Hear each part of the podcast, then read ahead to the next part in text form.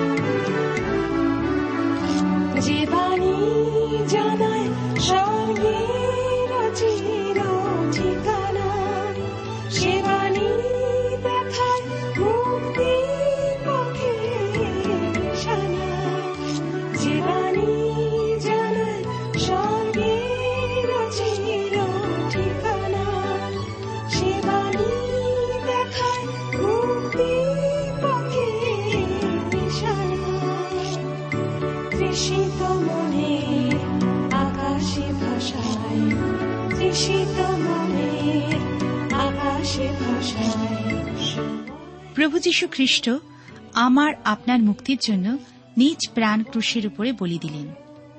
আমরা আবার তার মাধ্যমে খ্রিস্টের কাছে আসতে পারি। তিনি ক্রুশের উপর দেখিয়ে দিলেন, তিনি ক্ষমাশীল ঈশ্বর। যদি আমরা বিশ্বাসে তাকে গ্রহণ করি এবং আমাদের পাপের ক্ষমা চাই, তিনি ক্ষমা প্রদান করবেন এবং তার সন্তান করে নেবেন। প্রিয় শ্রোতা বন্ধু, আপনি কি তার আহ্বানে সাড়া দেবেন? শুনুন তাহলে আজকের জীবনবাণীর অনুষ্ঠান।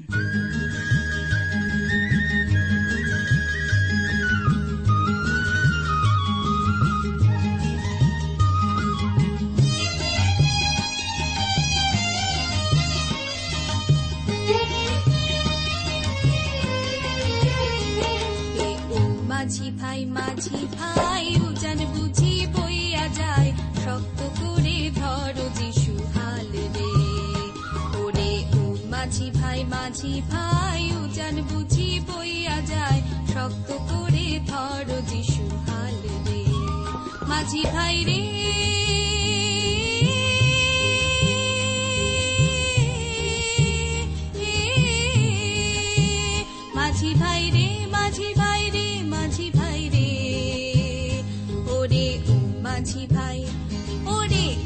মাঝি ভাই মাঝি ভাই, উজান বুঝি বইয়া যায়। শক্ত করে ধর যিশু, হাল রে। প্রিয় শ্রোতা বন্ধু, প্রভু যীশু খ্রিস্টের মধুর নামে আপনাকে জানাই আমার আন্তরিক প্রীতি, শুভেচ্ছা ও ভালোবাসা এবং আজকের এই অনুষ্ঠানে সাদর অভ্যর্থনা। জীবনবাণী অনুষ্ঠানে ধারাবাহিক আলোচনায় আমি আপনাদের কাছে বাইবেলের পুরাতন নিয়মে ইয়োবের বিবরণ থেকে আলোচনা করছি। আজকের আপনাদের কাছে নয়ের অধ্যায় থেকে আলোচনা শুরু করব। আমরা গত অনুষ্ঠানে শুনেছিলাম, ইয়বের তিন বন্ধুর অন্যতম বন্ধু বিলদত কেমনভাবে ইয়োবকে এবং তার সন্তানদেরকে পাপি বলে দোষ দিয়েছেন আর ইয়োব পরিষ্কারভাবে জানালেন, এবারে যে বিলদত তার বক্তব্য দ্বারা তার কোনো উপকার করতে পারেননি। তার যে সমস্যা, সে বিষয়ে বিলদত কোনো সৎ পরামর্শ দিয়ে তাকে সাহায্য করতে পারলেন না। ইয়োব কথাও বললেন যে, তিনি যে সিদ্ধ পুরুষ, এ দাবি করার কোনো অধিকার তার নেই, কেননা মহান ঈশ্বরের সামনে তিনি তার নিজের পক্ষে কোনো সাফাই গাইতে পারেন না। আমরা শুনব যে ইয়োব চাইছেন এমন একজন বন্ধুকে যিনি ঈশ্বর ও তার মধ্যে মধ্যস্থতা করবেন। আমরা জানি যে মানুষ ও ঈশ্বরের মধ্যে একজনই মধ্যস্থ আছেন, তিনি খ্রিস্ট যিশু। সুতরাং ইয়োবের কণ্ঠে সেই মধ্যস্থতাকে পাওয়ার জন্য হৃদয়ের ক্রন্দনের কথাও আমরা শুনব। আসুন প্রথমে আমরা ইয়োবের বিবরণে আমরা নয়ের অধ্যায় আমরা প্রথম দুটি পদ পাঠ করব। আবার বলি, নয়ের অধ্যায়, সাতশো চুরাশি পৃষ্ঠায় ইয়বের উত্তর। তখন ইয়ব উত্তর করিয়া কহিলেন, আমি নিশ্চয়ই জানি, তাহাই বটে। ঈশ্বরের কাছে মর্ত কি প্রকারে ধার্মিক হইতে পারে? আসুন আমরা ঈশ্বর হাতে সমর্পিত হয়ে প্রার্থনায় যাই। প্রেমা পিতা ঈশ্বর, তোমার পবিত্র নামের ধন্যবাদ করি। তোমার সকল দয়া অনুগ্রহের জন্য কৃতজ্ঞ হই। তুমি পবিত্র জীবন্ত ঈশ্বর আমাদেরকে আজ দিন পর্যন্ত পরিচালিত করেছ। তোমার মহিমাময় নামের জন্য, তোমার গৌরবের জন্য, তোমার ধার্মিকতা রাজ্য বিস্তারের জন্য তুমি আমাদেরকে তোমার মতো, তোমার ইচ্ছা অনুযায়ী চলতে সাহায্য করো। তুমি আমাদের সঙ্গে তোমার বাক্যের মধ্যে দিয়ে কথা বলো। প্রত্যেক শ্রোতাবন্ধুর ব্যক্তিগত জীবনে, পরিবারে ও কার্যক্ষেত্রে আশীর্বাদ করো। আমাদের দেশকে আশীর্বাদ করো, আমাদের দেশ নেতাদেরকেও আশীর্বাদ করো। সঙ্গে থাকো, যিশুর নামে প্রার্থনা চাই। আমেন।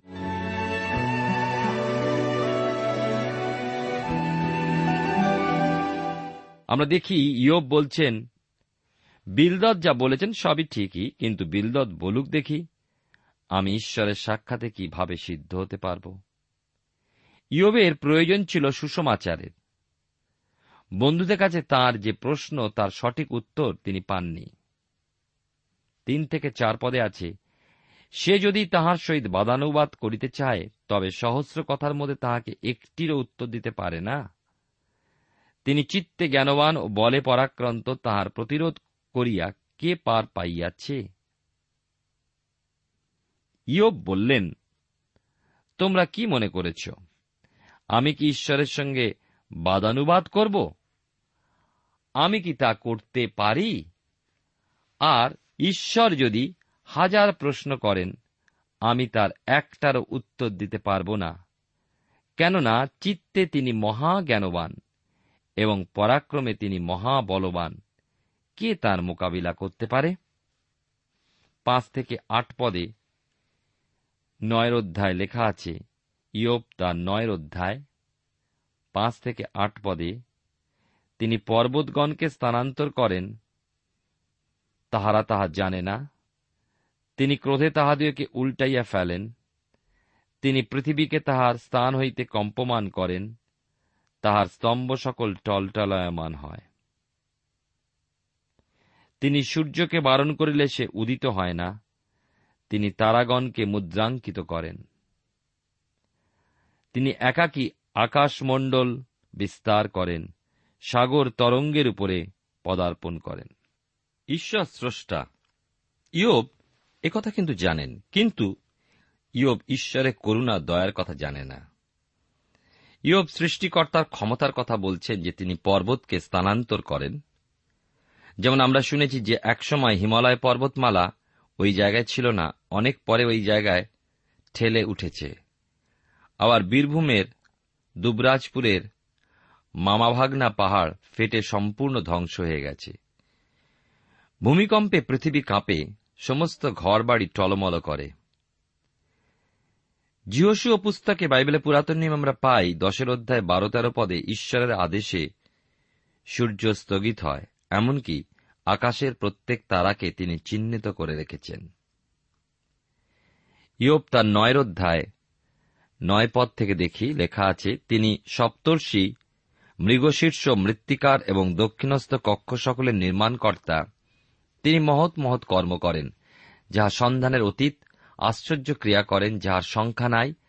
দেখো তিনি, আমার সম্মুখ দিয়া যান, আমি তাহাকে দেখিতে পাই না। নিকট দিয়া চলেন, আমি তাহাকে চিনিতে পারি না। দেখো তিনি ধরিয়া লন কে তাহাকে নিবারণ করিবে? কে বা তাহাকে বলিবে, তুমি কি করিতেছ? ঈশ্বর আপন ক্রোধ সম্বরণ করিবেন না। গর্বীর সহায়গণ তাহার পদতলে নত হয়।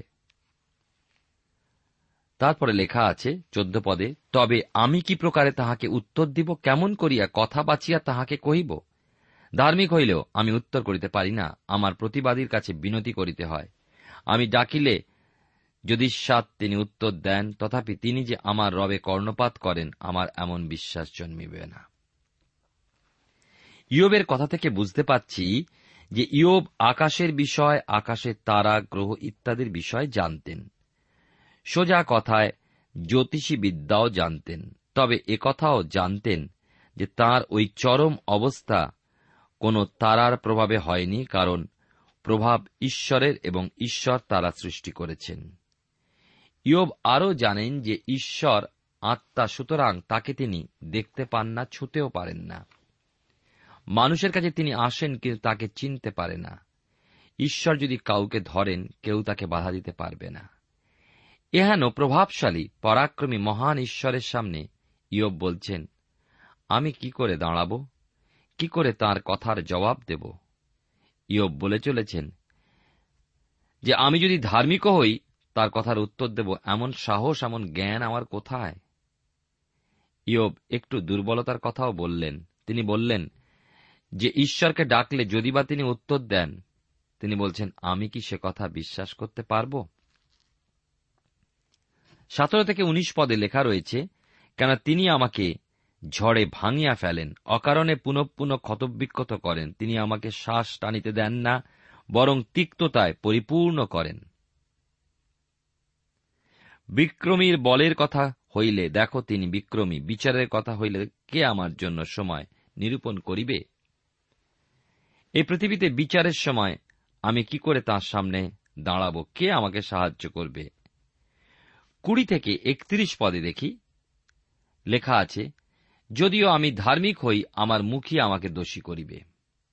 যদি আমি সিদ্ধ হই, তাহাই আমার কুটিলতার প্রমাণ হইবে। আমি সিদ্ধ, আমার প্রাণ মান্য করি না। আপনার জীবনে আমার ঘৃণা লাগে। সকলই তো সমান, তাই আমি বলি, তিনি সিদ্ধ ও দুর্জন উভয়কে সংহার করেন। কষা যদি হঠাৎ মনুষ্যকে মারিয়া ফেলে, তিনি নির্দোষের পরীক্ষায় হাস্য করিবেন। পৃথিবী দুর্জনের হস্তে সমর্পিত হইয়াছে, তিনি তাহার বিচারকর্তাদের মুখ আচ্ছাদন করেন। যদি না করেন, তবে এ কর্ম কে করে? আমার দিন সকল ডাক অপেক্ষাও দ্রুতগামী। সে সকল উড়িয়া যায়, মঙ্গলের দর্শন পায় না। সে সকল চলিয়া যায়, যেমন দ্রুতগামী নৌকা চলে, যেমন ইগল পক্ষী খাদ্যের উপরে আসিয়া পড়ে। যদি বলি আমি বিলাপ ভুলিয়া যাইব মুখের বিষণ্নতা দূর করিব, প্রসন্নচিত্ত হইব। তথাপি আমার সকল ব্যথায় আমি ভীত, আমি জানি তুমি আমাকে নির্দোষ জ্ঞান করিবে না। আমাকেই দোষী হইতে হইবে। তবে কেন বৃথা পরিশ্রম করিব? যদ্যপি হিমজলে গাত্র মার্জন করি, যদ্যপি খার দিয়া হস্ত পরিষ্কার করি। একত্রিশ পদে লেখা আছে, তথাপি তুমি আমাকে ডোবায় মগ্ন করিবে, আমার নিজের বস্ত্র আমাকে ঘৃণা করিবে। ইয়োব এখানে বলছেন, আমি যদি ঈশ্বরের সামনে ভালো মানুষ সাজতে চাই, আমার মুখ আমাকে দোষী করবে, ধিক বলবে। নিজের সম্বন্ধে ইয়োবের ভালো ধারণা পোষণ করতেন। সাধু পোল রোমিও মণ্ডলীকে নিজের সম্বন্ধে লিখেছেন রোমিও তার সাথে অধ্যায় আঠারো পদে, যেহেতু আমি জানি যে আমার, অর্থাৎ আমার মাংসে উত্তম কিছুই বাস করে না, আমার ইচ্ছা উপস্থিত বটে, কিন্তু উত্তম ক্রিয়া সাধন উপস্থিত নয়। ইয়োব যদিও নিজ মুখে কখনো কথা বলছেন না যে তিনি সিদ্ধ পুরুষ, তবু মনে মনে তিনি জানেন যে যতদূর সম্ভব ধার্মিক চরিত্র তিনি রক্ষা করেছেন। কখন ঈশ্বর বিরুদ্ধ কাজ করছেন না বা বচসাও তিনি কখনো করছেন না। তবু তিনি জানেন যে ঈশ্বরের সামনে নিজেকে নির্দোষ প্রমাণ করার ক্ষমতা তার নেই। ইয়ব সাহস করে বললেন, আমি নির্দোষ ন্যায়পরণতার দিক দিয়ে ঠিক। যদি এই জন্য মরতেও হয়, তাতে তার কিছু এসে যাবে না। তিনি বলেন যে, ঈশ্বর সিদ্ধ ব্যক্তি অথবা দুর্জন উভয়কেই সংহার করে থাকেন। তিনি বলছেন, নির্দোষ যদি কষাঘাতে মরে, তাহলে হয়তো তিনি হাসবেন। পৃথিবী এখন দুর্জনদের হাতে, ন্যায় বিচারকেরা মুখে হাত চাপা দিয়ে আছে। ইয়ব বলছেন, তা যদি না হতো, একজন সিদ্ধ ন্যায়পরাণ মানুষের উপরে এত অত্যাচার কেন? ইয়ব তার শরীরে ক্ষত অসুস্থতার যাতনা ভুলে নিজ দুঃখময় জীবনের কথা ভাবছেন। দিনগুলো কীভাবে উড়ে চলে যাচ্ছে? তখনকার কালে কপত সংবাদ বহন করত, সংবাদ নিয়ে আকাশে মিলিয়ে যেত। দেশ বিদেশে নৌকা সংবাদ বহন করে নিয়ে যায়। ইয়বের মনে হচ্ছে, ইগল যেমন হঠাৎ শিকারের উপর এসে পড়ে, কোন সময় হয়তোবা মৃত্যু ইয়বের উপরে এসে পড়বে। অতি ভারাক্রান্ত মনেই তিনি বলছেন, যে আমি আমার বিলাপ ভুলতে চাই, বিষণ্নতা মুছে ফেলতে চাই, আবার আমার মুখে প্রসন্নতা ফিরিয়ে আনতে চাই, কি জানি, তুমি আমাকে নির্দোষ জ্ঞান করবে না। বড় অভিমান ভরে ইয়োব কথাগুলো বলছেন, তার এখন স্থির ধারণা হয়েছে যে কোনো কিছুই তিনি করুন না কেন। কে যা কিছুই করুন না, ঈশ্বর তাকে দোষী করবেন। এক বাড়িতে অনেকগুলো ছেলে খেলা করতে করতে তিনটে কাঁচের গ্লাস একসাথে ভেঙে ফেলেছে। বাবা ছোট ছেলেটাকে বকছেন, সে তখন কান্না সুরে বলছে, যত দোষ কি আমারই, আমি কি করলাম? ইয়ব বলছেন, আমাকেই দোষী হতে হবে। তিনি আরও বললেন, যদি বরফ জলে গা ধুয়ে ফেলি, সাবান দিয়ে দেহ পরিষ্কার করি, তবুও তুমি আমাকে ডোবার মধ্যে ডুবিয়ে নেবে। এর অর্থ, দোষশূন্য যে আমি, আমাকে তুমি যে কোনো প্রকারে দোষী করবে। বত্রিশ থেকে পঁয়ত্রিশ শেষ পদগুলিতে লেখা আছে নয়ের অধ্যায়। কেন তিনি আমার ন্যায় মনুষ্য নহেন যে তাহাকে উত্তর দিই, যে তাহার সহিত একই বিচার স্থানে যাইতে পারি? আমাদের মধ্যে এমন কোন মধ্যস্থ নাই যিনি আমাদের উভয়ের উপরে হস্তার্পণ করিবেন তিনি আমার উপর হইতে আপনার দণ্ড দূর করুন, তাহার ভীষণতা আমাকে ব্যাকুল না করুক। তাহাতে আমি কথা কইব, তাহা হইতে ভীত হইব না, কেননা আমি অন্তরে তার দৃশ্য নহি। যেহেতু ইয়োব ঈশ্বরের সাথে সরাসরি কথা বলতে পাচ্ছেন না, কেননা ঈশ্বর ধর্মময়, ঈশ্বর আত্মা, তিনি চোখের জলে এমন একজনকে খুঁজছেন যিনি মধ্যস্থতার কাজ করবেন। ইয়োব ভাওবাদী দৃষ্টি লাভ করে সুদূরে একজনকে দেখছেন যিনি মানবরূপে মানবের মধ্যে আসবেন এবং মানুষের জন্য মধ্যস্থতার কাজ করবেন। যিনি আসবেন, তিনি হলেন যীশুখ্রিস্ট। যিনি সকল মনুষ্যের জন্য ঈশ্বরের প্রতিজ্ঞানুসারে এই জগতে আসবেন। আর তাই তিনি তেত্রিশ পদে বলছেন, আমাদের মধ্যে এমন কোন মধ্যস্থ নাই যিনি আমাদের উপরে, উভয়ের উপরে হস্তার্পণ করিবেন। তিনি আমার উপর হইতে আপনার দণ্ড দূর করুন। প্রিয় শ্রোতা বন্ধু, প্রিয় ভাই বোন এখন আমরা আসব ইয়বের পুস্তকের দশের অধ্যায়। এক পদে লেখা আছে, আমার প্রাণ জীবনে ক্লান্ত হইয়াছে, আমি আপন দুঃখের কথা মুক্ত কণ্ঠে বলিব, আমি প্রাণের তিক্ততায় কথা বলিব। আমরা দেখতে পাচ্ছি যে ইয়ব মানসিকভাবে খুবই ক্লান্ত হয়ে পড়েছেন। তার মনের কথা তিনি ঈশ্বরের সামনে রাখতে চাইছেন। কিন্তু মনোবল ভেঙে যাওয়ায় তার মনে হচ্ছিল যে ঈশ্বর তার কথা শুনছেন না বা শুনবেন না। আর এই জন্য ইয়ব একজন মধ্যস্থ খুঁজছিলেন। লক্ষ্য করুন, দুই পদে লেখা আছে, আমি ঈশ্বরকে বলিব, আমাকে দোষী করিও না, আমার সহিত কি কারণে বিবাদ করিতেছ, তাহা আমাকে জ্ঞাত করো। ইয়বের পুস্তক শেষ হওয়ার পূর্বেই আমরা দেখব যে ঈশ্বর ইয়বের প্রশ্নের উত্তর দিয়েছিলেন। কেবল তাই নয়, ঈশ্বর তার গুড় বিষয় ইয়বকে জানিয়েছিলেন। তিন থেকে চার পদে লেখা আছে, এটি কি ভালো যে তুমি উপদ্রব করিবে? তোমার হস্তনির্মিত বস্তু তুমি তুচ্ছ করিবে? দুষ্টগণের মন্ত্রণায় প্রসন্ন হইবে? তোমার চক্ষু কি মাংসময়? তোমার দৃষ্টি কি মর্তের দৃষ্টির ন্যায়? ইয়বের প্রশ্ন বড় জটিল ছিল। তিনি বলছেন, আমি বুঝতে পারছি না কেন আমাকে এত দুঃখ ভোগ করতে হচ্ছে। যখন দুষ্ট লোকেরা দিব্যি আরামে দিন কাটাচ্ছে, এই একই প্রশ্ন দাউদের মনেও জেগেছিল। আবার ওই একই প্রশ্ন আমার মনে জাগে, আপনার মনে জাগে আরও অনেকের মনে জাগে। আমরা এই কথা আলোচনাও করে থাকি, অমুক এত মন্দ হলেও ঈশ্বর ওকে কিছুই বললেন না। ঈশ্বরের সকল কিছু সময় আছে এবং মনে রাখতে হবে। যে ঈশ্বরের ব্যবস্থা অনুযায়ী কোন দুষ্টই বিচার এড়িয়ে যেতে পারবে না। ইয়বের আক্ষেপের কারণ এই যে তিনি ভাবছেন যে ঈশ্বর আমার দুর্দশার দিকে ফিরে দেখছেন না। আমরাও সময় সময় ওই একই ভাবনায় পড়ি, ভাবি কেন এমন হচ্ছে? ইয়বের পুস্তক জীবনের অনেক সমস্যার কথা বলে। মানুষের জীবনের প্রধান সমস্যা মৃত্যুর হাত থেকে উদ্ধার এই জন্যই প্রভু যীশু এসছিলেন। আপনার ও আমার এবং আমাদের সকলার সমস্যার কথা একমাত্র তিনিই জানেন। দশের অধ্যায় আমরা দেখি পাঁচ থেকে সাত পদে এই কথা লেখা আছে, তোমার আয়ু কি মর্তের আয়ুর ন্যায়? তোমার বৎসর সমূহ কি মনুষ্যের দিন সমূহের ন্যায়? সেই জন্য কি আমার অপরাধের অনুসন্ধান করিতেছ, আমার পাপের অন্বেষণ করিতেছ? তুমি তো জানো আমি দুষ্ট নহি, এবং তোমার হস্ত হইতে উদ্ধারকারী কেহ নাই। এবারে ইয়োব আত্মপক্ষ সমর্থন করার চেষ্টা করলেন। তার জীবনের কোন রকম বড় পাপ আছে এ কথা স্বীকার করতে তিনি রাজি নন।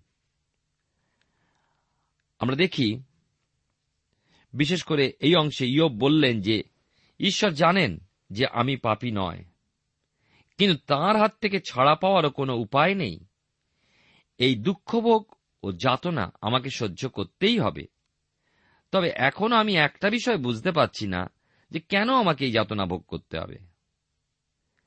মানুষের জীবনে কতগুলো বিষয় আছে যা নিজের চেষ্টায় খেটে উপার্জন করতে হয়।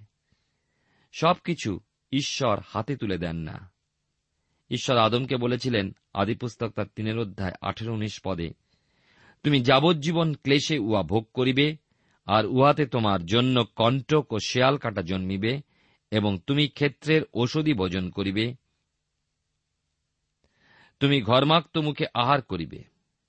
হ্যাঁ ঈশ্বর সব দিক দিয়ে সাজিয়ে গুছিয়ে আমাদের এই জগৎ উদ্যানে পাঠাননি। এই যে সমুদ্র পার হয়ে যাও, ওপারে আমেরিকা মহাদেশ আছে। এই আবিষ্কার অথবা চায়ের কেটলি থেকে স্টিম বার হচ্ছে বা বাষ্প বার হচ্ছে এবং বাষ্প থেকে বাষ্পীয় ইঞ্জিন, এই উদ্ভাবন ঈশ্বর মানুষকে সৃষ্টি করার সঙ্গে সঙ্গে দিয়ে দেননি। কিন্তু মানুষকে যে জ্ঞান ও বুদ্ধি দিয়েছিলেন, তাই ব্যবহার করে মানুষ পেল। শিশুকালে রূপোর থালায় পায়েস নিয়ে রূপোর চামচ দিয়ে মা মাসিরা মুখে তুলে খাইয়ে দিয়েছিলেন, কিন্তু এখন উপার্জন করে খাদ্য সংগ্রহ করে নিজ হাতে খেতে হয়। ঠিক তেমনি নম্রতা ও ধৈর্য স্বভাবে গঠন করতে হয়।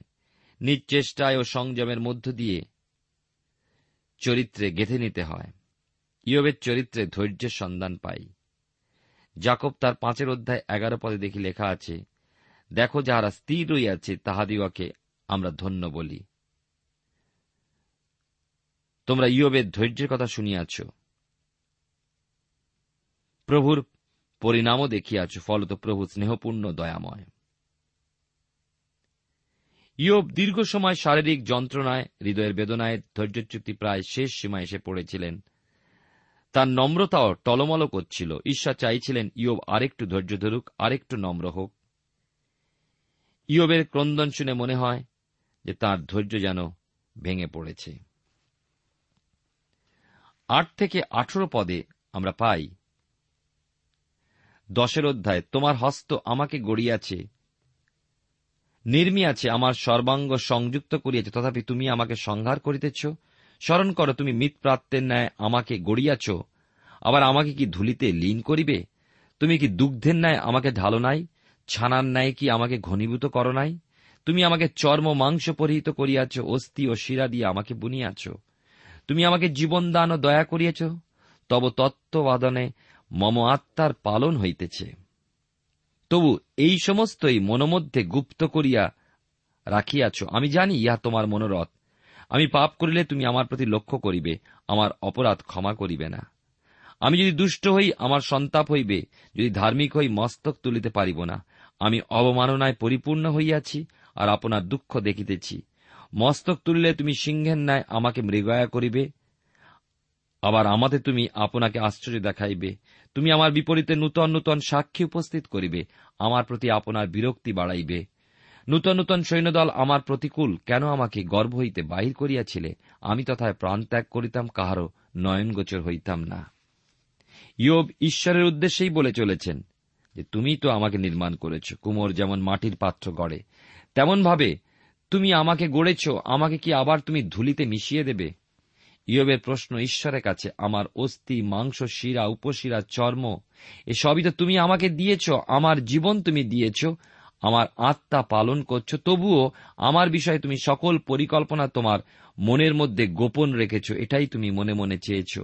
ইয়ব বলছেন, আমি যদি পাপ করি, তুমি আমাকে দেখতে পাবে। আমার অপরাধ তুমি তো ক্ষমা করবে না। আবার আমি যদি দুষ্ট হই, আমার হৃদয় দুঃখ ছেয়ে যাবে। যদি ধার্মিক হই, পাপে তো মুখ তুলতে পারব না। কিন্তু এখন আমি করুণ অবস্থায় পড়ে আছি। আমার নিজের দুঃখ নিজে দেখছি। এই অবস্থায় যদি মাথা তুলতে চাই, তুমি আমাকে সিংহের থাবার মতো আমাকে থাবা মারবে। আমার প্রতি বিরক্ত হবে। আঠারো থেকে বাইশ পদে আমরা দেখতে পাই যে, যাতনা ও যন্ত্রণার মধ্যে ইয়ব মৃত্যু প্রত্যাশী। তিনি বলতে চাইছেন, মৃত্যুতেই তার শান্তি, সকল যাতনার অবসান। এখন আমরা যদি মনে করি যে ইয়বের পুস্তক থেকে আমাদের দেহ বা আত্মার নিদ্রা সম্বন্ধে কিছু জ্ঞান সংগ্রহ করব, যদি মনে করে থাকি, তাহলে ভুল করব। ইয়ব উনিশের অধ্যায় পঁচিশ ছাব্বিশ পদে আমরা পাব, ইয়ব বলছেন, আমি জানি আমার মুক্তিকর্তা জীবিত, তবু আমি মাংসে থাকিয়া ঈশ্বরকে দেখিব। দুঃখে রোগ ভোগে ইয়ব বলছেন, কেন আমার জন্ম দিয়েছিলে? ওই গর্ভের মধ্যে কেন আমার মৃত্যু হল না? মৃত্যু কামনা কেবল ইয়ব নয়, কিন্তু আরও অনেকে করেছেন। আমরা শাস্ত্রে পাই যেমন মসি, গণনা পুস্তক এগারো অধ্যায় পনেরো পদে, আমাকে বধ করো। প্রথম রাজা বলি উনিশের অধ্যায় চার পদে, হে সদাপ্রভু, এখন আমার প্রাণ ল জিরোমিও তার কুড়ির অধ্যায় সতেরো পদে, তিনি কেন আমাকে গর্ভের মধ্যে মারিয়া ফেলিলেন না? জোনা তার চারের অধ্যায় তিন পদে, আমা হইতে আমার প্রাণ হরণ করো, কেননা আমার জীবন অপেক্ষা মরণ ভালো। সাধারণত অনেক মানুষ এই কথা বলে থাকে। এটা কথার কথা, সত্যি কি মানুষ মরতে চায়? যারা জীবনটা উপভোগ করতে জানে না, যারা ঈশ্বরকে জানে না, তারা আত্মহত্যা করে, তাতে কোনো ফল হয় না। গর্বে মৃত্যু হলেও কোনো ফল লাভ হয় না। প্রিয় শ্রোতা বন্ধু, আমাদের জীবনে মহাপরীক্ষা আসতে পারে। আমরা ইয়ব নয়। ধৈর্য ও মহাশক্তির দিক থেকে হয়তো ইয়বের ধারে কাছে শতকরা এক ভাগও নয়। আমরা হয়তোবা বলে ফেলতে পারি, কেন আমি এই জগতে জন্ম নিলাম? জন্ম নিতে হলে মানুষকে এই জগতেই জন্ম নিতে হবে। ঈশ্বরের অনুগ্রহ আমাদের জীবনকে যথেষ্ট, তার উপরে নির্ভর করি। ঈশ্বর আপনার জীবনে মঙ্গল করুন।